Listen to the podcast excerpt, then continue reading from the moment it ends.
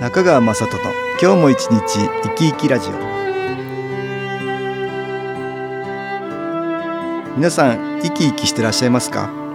この番組では気というものを私中川雅人がいろいろな角度から分かりやすくお話をしてまいります。どうぞごゆっくりお楽しみください。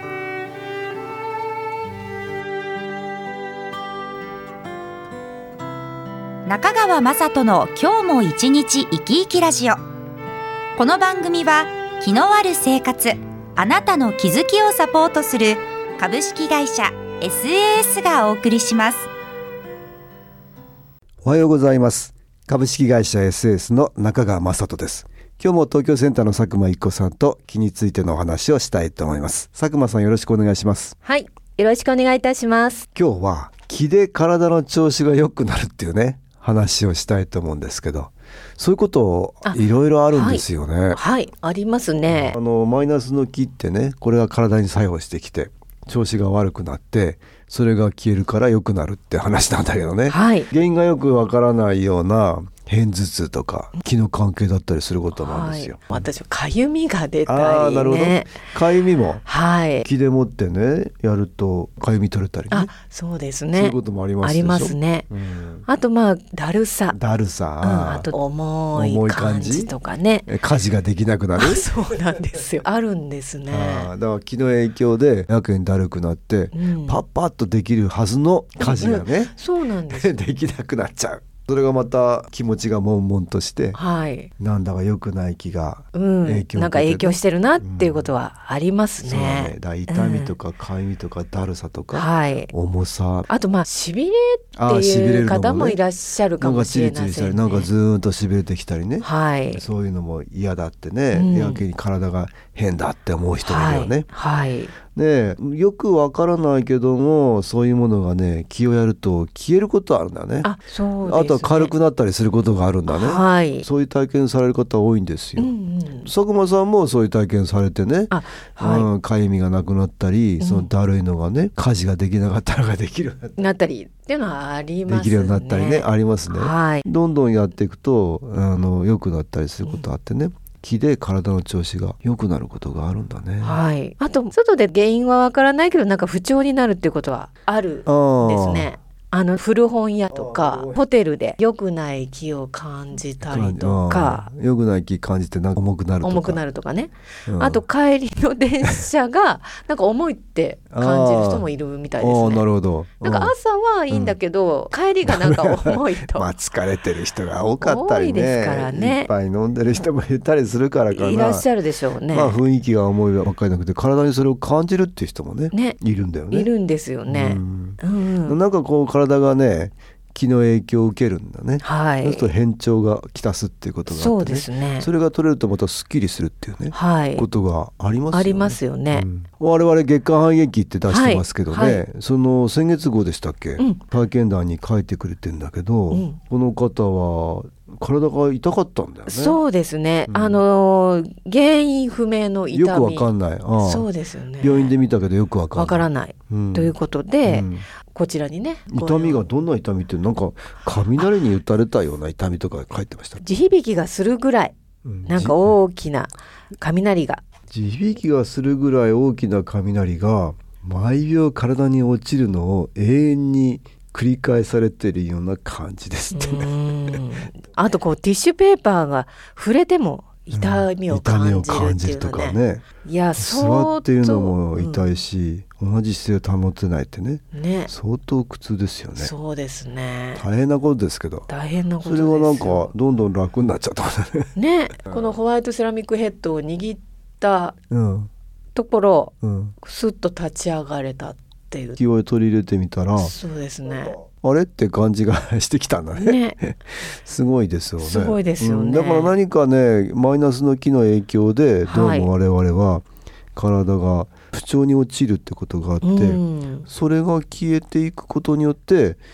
なんかいい方向に行くってことがあるんだよね。ありますね、うん、ここで音楽に気を入れた CD 音気を聴いていただきましょう。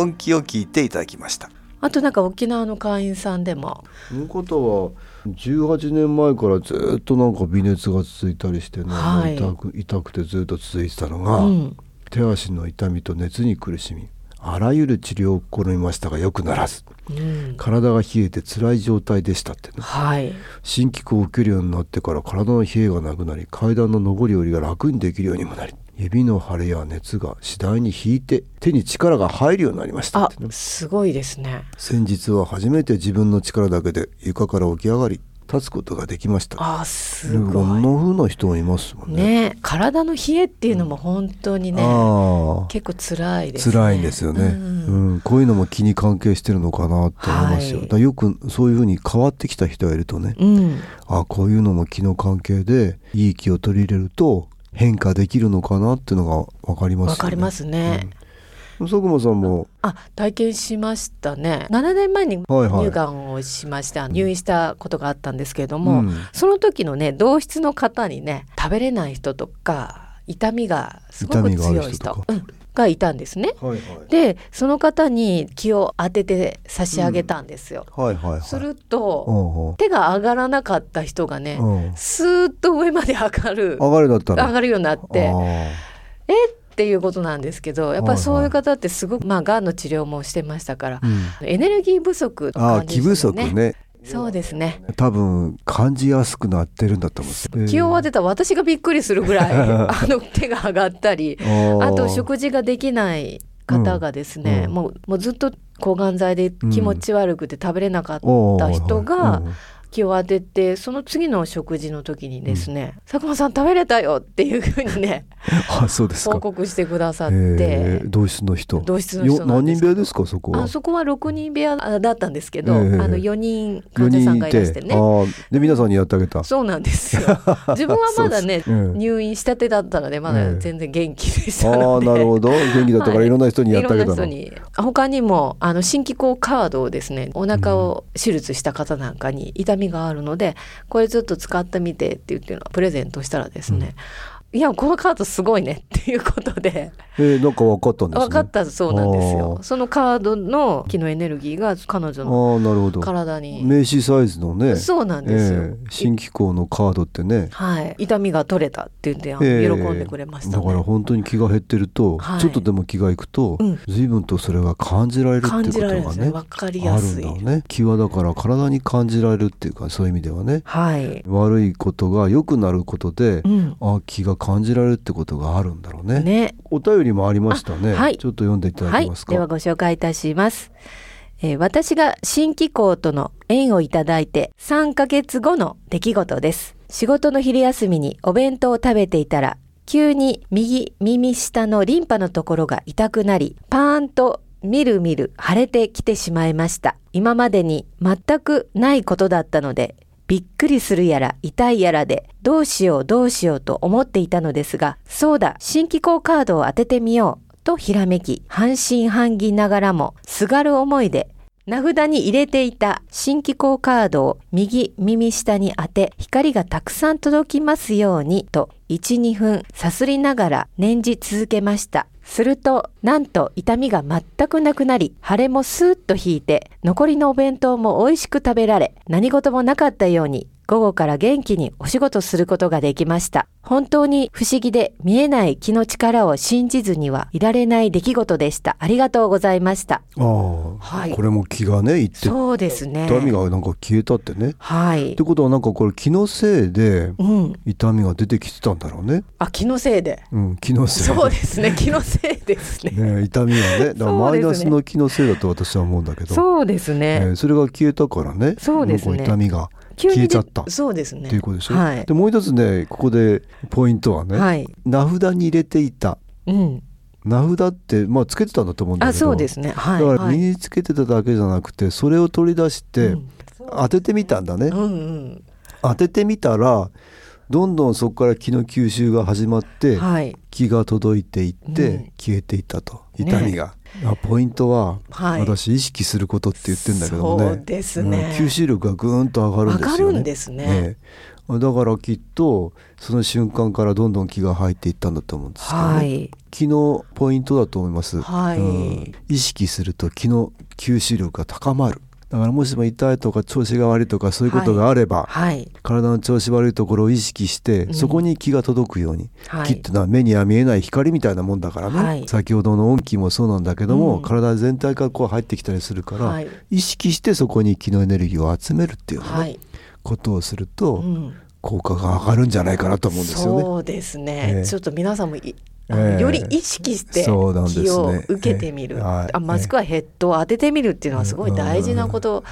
かもしれませんね。この、ラジオでもね、はい、気の実習シリーズというのはね以前やりました、はい、ね、そういうものでもね意識するってお話してるんだけど、はい、ちょっと試してみていただくとよろしいですね。はい、はい、今日は気で体の調子が良くなるっていう話をね東京センターの佐久間一子さんとしました、はい、どうもありがとうございました。ありがとうございました。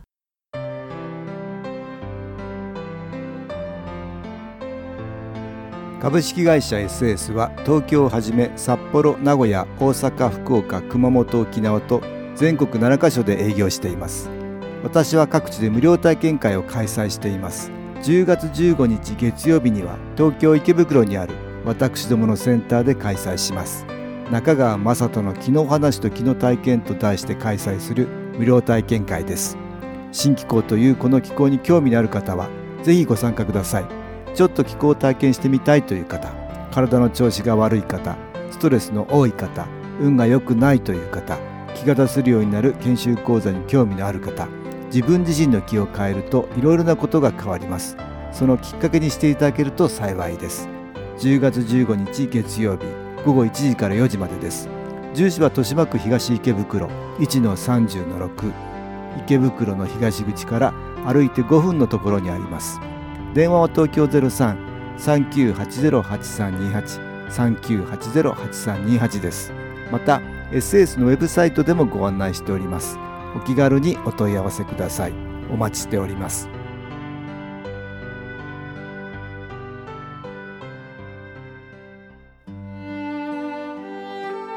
いかがでしたでしょうか。この番組はポッドキャスティングでパソコンからいつでも聞くことができます。SAS のウェブサイト www.shinkiko.com